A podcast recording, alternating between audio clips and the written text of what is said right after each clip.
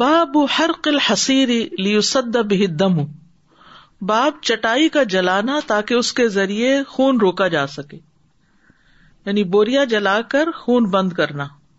حدثني سعيد بن عفير حدثنا يعقوب بن عبد الرحمن القاري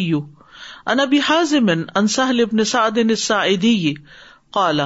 لما كسرت على رأس رسول الله صلى الله عليه وسلم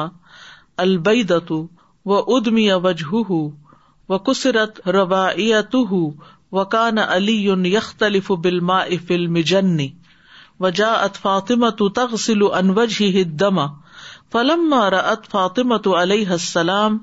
ادما یزید الما کثرتن امدت الا حسیر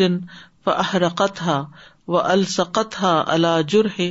رسول اللہ صلی اللہ علیہ وسلم فرق ادم سہل بن سعد سائدی کہتے ہیں کہ جب توڑا گیا رسول اللہ صلی اللہ علیہ وسلم کے سر پر پتھر یعنی مارا گیا مراد ہے ابن قمع نے جنگ عہد کے موقع پر جو پھینکا تھا نا تو آپ کا چہرہ مبارک زخمی ہو گیا تھا اور سامنے کے چار دانتوں میں سے ایک دانت بھی ٹوٹ گیا تھا آپ کا تو خون آپ کے زخموں سے بہ رہا تھا وہ ادمیا ادمیا کا لفظ دم سے ہے یعنی خون نکلنے لگا وجہ آپ کے چہرے سے اور ٹوٹ گئی یا توڑ دی گئی ربایت ہو آپ کے چار دانتوں میں سے ایک دانت علی یختلف علی اور علی رضی اللہ عنہ پانی لا رہے تھے فلم نے ڈھال میں یعنی اپنی ڈھال میں پانی بھر کے لا رہے ڈھال وہ ہے نا جو دشمن کے حملے سے بچانے کے لیے اپنے آگے کی جاتی ہے فاطمہ تو اور عزت فاطمہ آ گئی تخصل و انوجی دم نبی صلی اللہ علیہ وسلم کے چہرے سے خون صاف کر رہی تھی فلم مارعت فاطمہ تو علیہ السلام پھر جب فاطمہ رضی اللہ تعالی عنہا نے دیکھا ادما خون کو یزید و الما جو پانی سے زیادہ ہو رہا تھا کسرت ان کثرت کی وجہ سے یعنی دھونے سے بھی وہ بہتا ہی چلا جا رہا تھا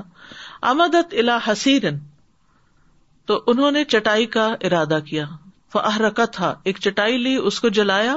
وہ السکت تھا اور اس کو چمٹا دیا رکھ دیا اللہ جر رسول اللہ صلی اللہ علیہ وسلم رسول اللہ صلی اللہ علیہ وسلم کے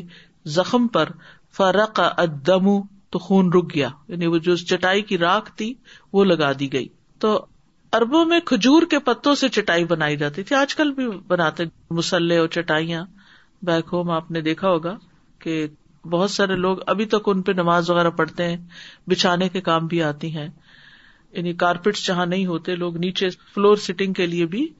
چٹائیاں بناتے ہیں اور وہ زیادہ آرگینک اور نیچرل ہوتی ہیں بجائے سنتھیٹک چیزوں کے تو بہرحال راکھ جو ہے وہ کھجور کے پتوں کی ہو یا پٹسن کے بوریے کی ہو یا سوتی کپڑے کی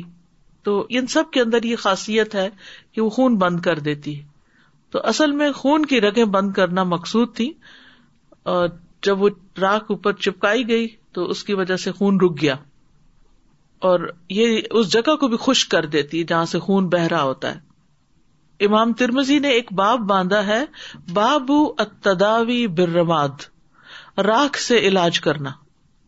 یہاں پر ہم دیکھتے ہیں کہ حضرت فاطمہ نبی صلی اللہ علیہ وسلم کا چہرہ مبارک دھو رہی تھی منہ دھو رہی تھی خون دھو رہی تھی لیکن خون رک ہی نہیں رہا تھا تو اس سے یہ پتا چلتا ہے کہ گہرے زخم کو اگر پانی سے دھویا جائے تو فائدے کی بجائے نقصان بھی ہو سکتا ہے تھوڑا بہت خون ہو تو دھونے سے ختم ہو جاتا ہے لیکن زیادہ گہرا زخم ہو تو دھونے سے ختم نہیں ہوتا تو اس صورت میں دوا کا استعمال بہتر ہے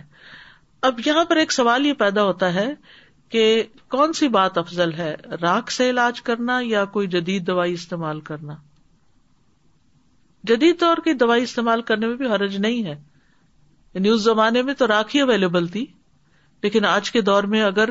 زیادہ بہتر کوئی علاج موجود ہے تو اس علاج کو اختیار کرنا بھی عین دینداری ہے یعنی ہم یہ نہیں کہیں گے کہ نہیں چونکہ آپ صلی اللہ علیہ وسلم کا علاج راکھ سے کیا گیا تھا تو ہم بھی وہی کریں گے کیونکہ آپ نے یہ عبادتن نہیں کیا تھا عادتن کیا تھا یاد رہے گی یہ بات تو جو چیزیں عبادتاً کی جائیں گی وہ تو کنٹینیو کریں گی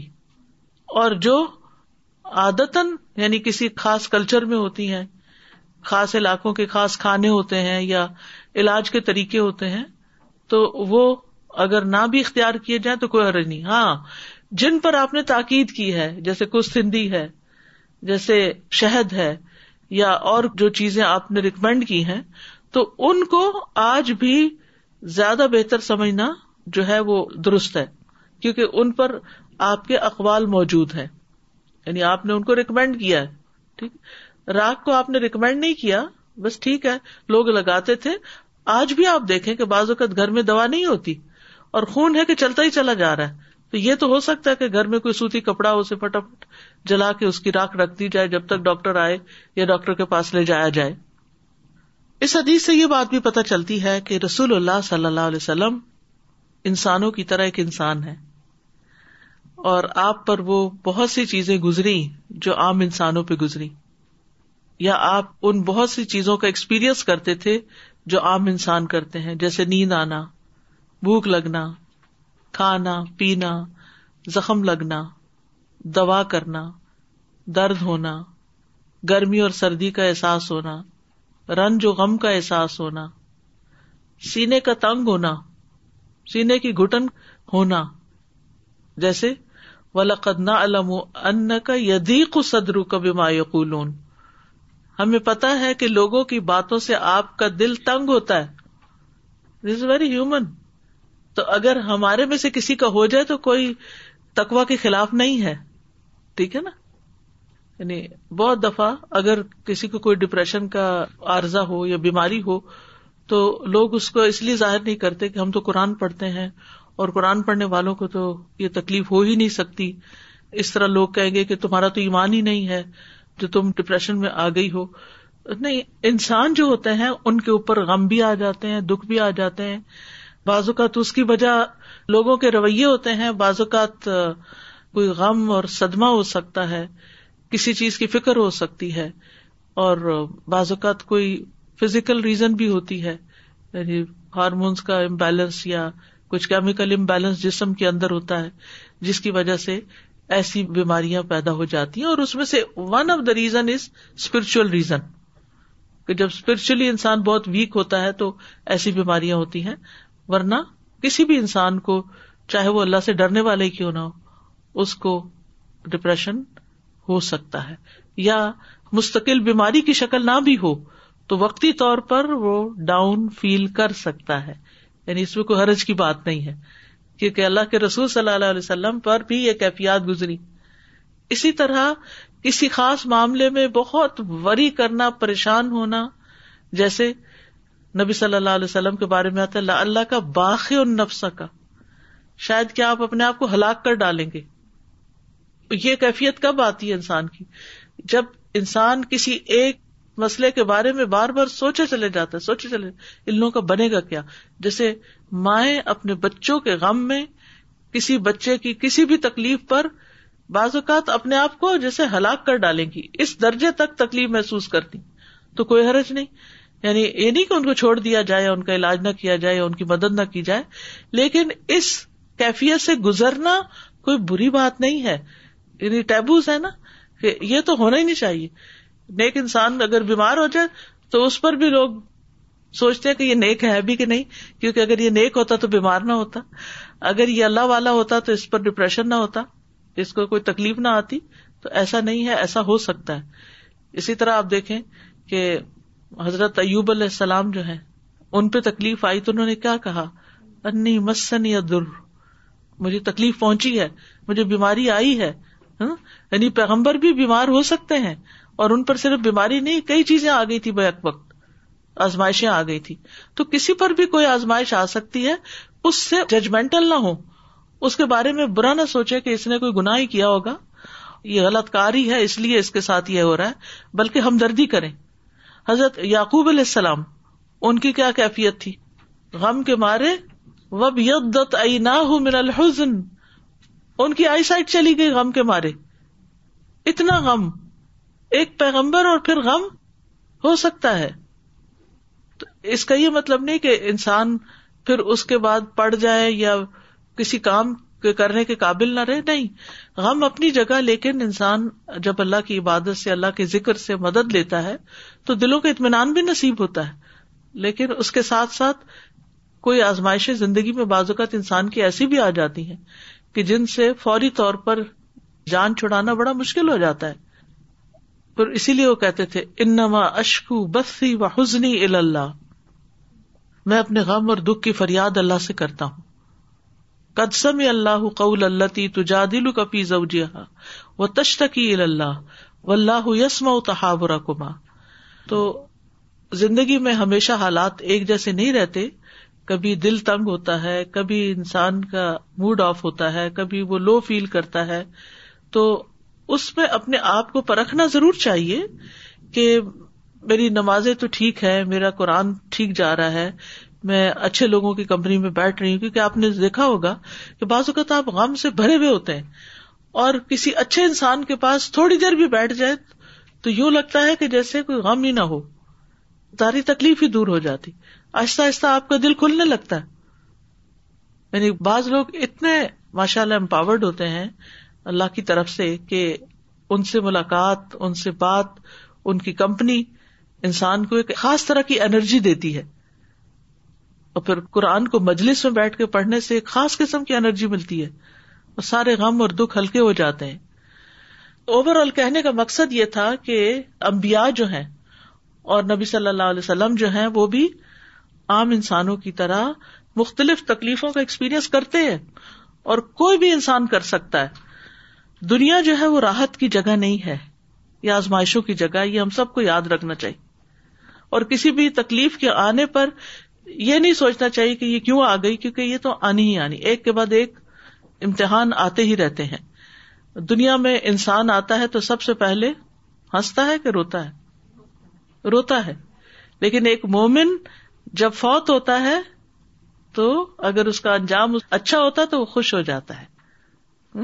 یا یہ تو نفس المطمئنہ کی پکار سن کر وہ خوش ہو جاتا ہے تو یہ نفس مطمئنہ جو ہے اس کے لیے اسٹرگل تو کرنی چاہیے لیکن اگر کوئی کمی بیشی ہو جائے تو اس میں انسان اللہ کی رحمت سے مایوس نہ ہو کیونکہ پھر انسان اپنے آپ کو کھانے لگتا ہے میں تو ہوں بہت گناگار میرے تو قرآن پڑھنے کا کوئی فائدہ نہیں میرا تو یہ کرنے کا کوئی فائدہ نہیں آپ نے دیکھا ہوگا بہت ساری آپ کی بیماریاں قرآن پڑھنے سے کیور بھی ہوتی ہیں قرآن شفا ہے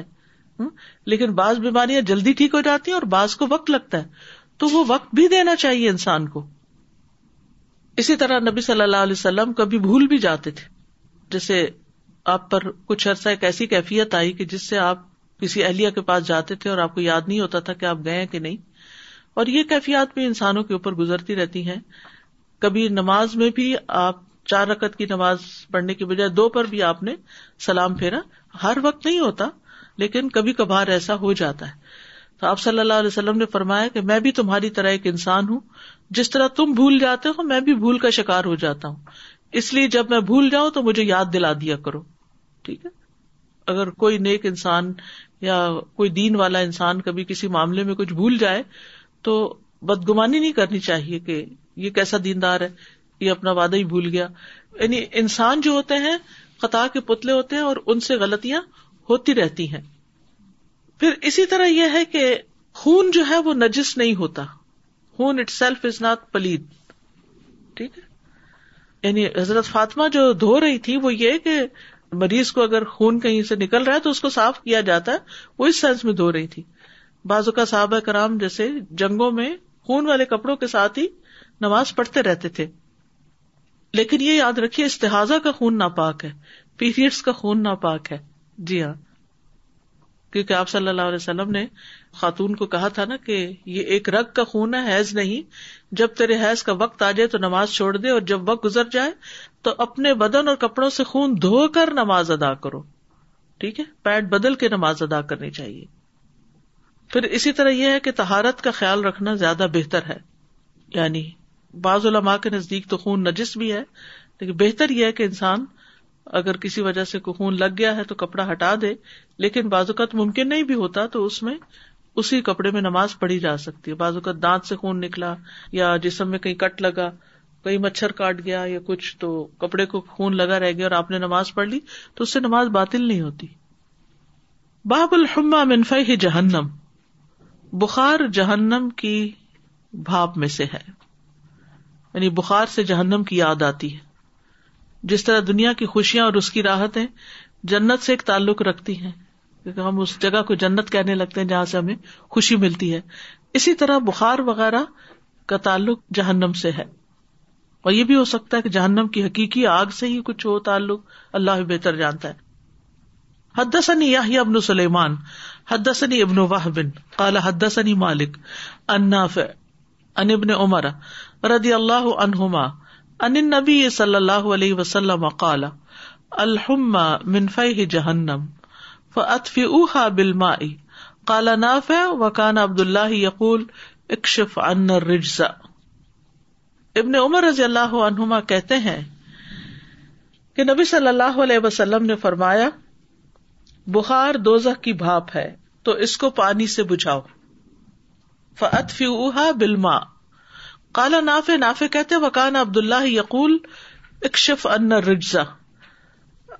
کہا کرتے تھے یعنی بن عمر کو جب بخار آتا تو وہ کہا کرتے تھے یا اللہ ہم پر سے اپنا عذاب دور کر دے یعنی بخار کو ایک طرح سے عذاب کی قسم سمجھتے تھے کیونکہ منفح جہنم کی وجہ سے آپ کو یاد ہے کہ نبی صلی اللہ علیہ وسلم کو جب بخار آیا تھا مرض الموت میں تو آپ نے سات مشقوں کا پانی اپنے اوپر بہانے کو کہا تھا تو بخار کو پانی سے ٹھنڈا کرنا چاہیے بعض اوقات اچانک نہلانے سے تکلیف اگر ہوتی ہے تو پانی کی پٹیاں وہ رکھی جا سکتی ہیں اور یہ کہا جاتا ہے کہ جسم میں چار قوتیں ہیں گرمی سردی تری اور خشکی جب یہ معتدل ہوتی ہیں ساری قوتیں تو انسان صحت مند ہوتا ہے جب ان میں سے کسی چیز میں کمی یا زیادتی ہوتی ہے تو انسان بیمار ہو جاتا ہے تو بخار جو ہے اس سے جسم میں گرمی پیدا ہوتی ہے خاص طور پر باری کا بخار جو بہت سردی لگ کے چڑھتا ہے نا تو اس میں عموماً مریض کو ایک رضائی کمبل اوپر کچھ پھر جب بخار چڑھ جاتا ہے تو فوراً وہ سب کچھ اتار دینا چاہیے ورنہ وہ بخار نہیں اترتا مجھے یاد ہے کہ جب تیمیا پیدا ہوئی تو اس کے بعد مجھے تھروٹ انفیکشن ہو گیا تو بخار ہو گیا اور وہ بخار ایسا تھا کہ سردی لگ کے بخار چڑھتا تھا تو میں گھر پہ ہی تھی اور مجھے اسی طرح بخار ہوا ڈاکٹر کو گھر بلایا گیا جب ڈاکٹر گھر آئی تو اس نے سارے کپڑے ہٹا دیے اس نے کہا کہ یہ آپ کیا کر رہی ہیں کہ اتنا شدید بخار ہے اور اوپر سے آپ نے اتنا کچھ اوڑا ہوا ہے تو بخار کی گرمی جب ہوتی ہے تو اس میں بہت زیادہ اڑانا نہیں چاہیے مریض چاہتا بھی ہے کچھ اوڑنا تو لائٹ چیز ہو کیونکہ جب سردی لگ کے چڑھتا ہے تو انسان پر کمفرٹیبل ہو جاتا ہے اسی کے اندر ہی جب بخار چڑھ جاتا ہے پھر سردی اتر جاتی تو عموماً یہ ہے کہ ایئر کنڈیشنر میں یعنی گرمیوں کا موسم ہو جیسے اگر تو اس میں بچوں کو رکھنا چاہیے جس کو بھی بیماری ہو تو زیادہ زیادہ پانی پلانا بھی چاہیے یعنی بخار کے موقع پر جسم پہ پانی کی پٹیاں رکھنی چاہیے کبھی برف بھی لگانی ہوتی ہے کبھی برف کی چھوٹی چھوٹی کیوبس چوسنے کے لیے بھی دی جاتی ہیں یا کبھی غسل کیا جاتا ہے تو جو بھی طریقہ کوئی معالج آپ کے لیے ریکمینڈ کرے اس کو اختیار کیا جا سکتا ہے اور پانی جو ہے اوور آل پانی ہر قسم کے بخار کے لیے فائدہ مند ہے It's actually related to the last hadith we just covered um, that you were mentioning about, um, that, there's other reasons why somebody could be extremely sad or whatever they're experiencing. And the example that came to mind was when Musa alayhis salam, when he had mm-hmm. reached Madian and he was under the tree, and a dua he made where he was like, Allah, I'm in need of whatever good you have to give me. Um, that actually one of the first things that he experienced was that um, the daughter came and got him, and then he went to the father, and he was able to talk with the father. Like it's mentioned, right, that he explained his whole situation and what he was going through. So sometimes even having that chance to talk to somebody nowadays like you have therapy the people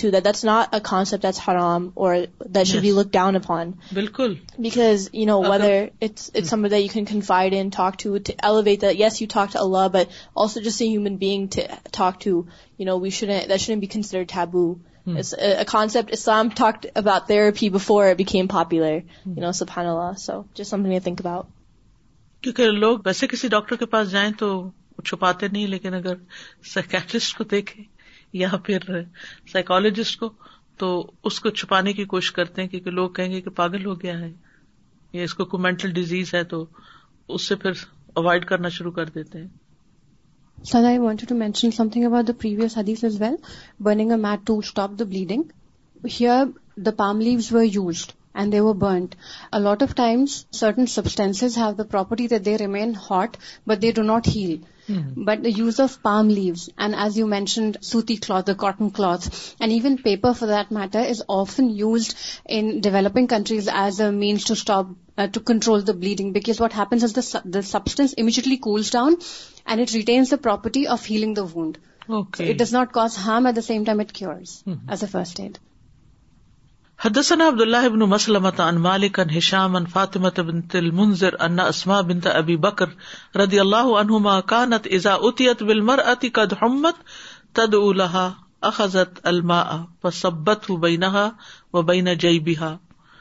اسما بن طبی بکر جو تھی رضی اللہ تعالی عنہا جب ان کے پاس کوئی عورت لائی جاتی جس کو بخار ہوتا تو اس کے لیے پانی منگواتی پھر وہ اس پہ ڈالتی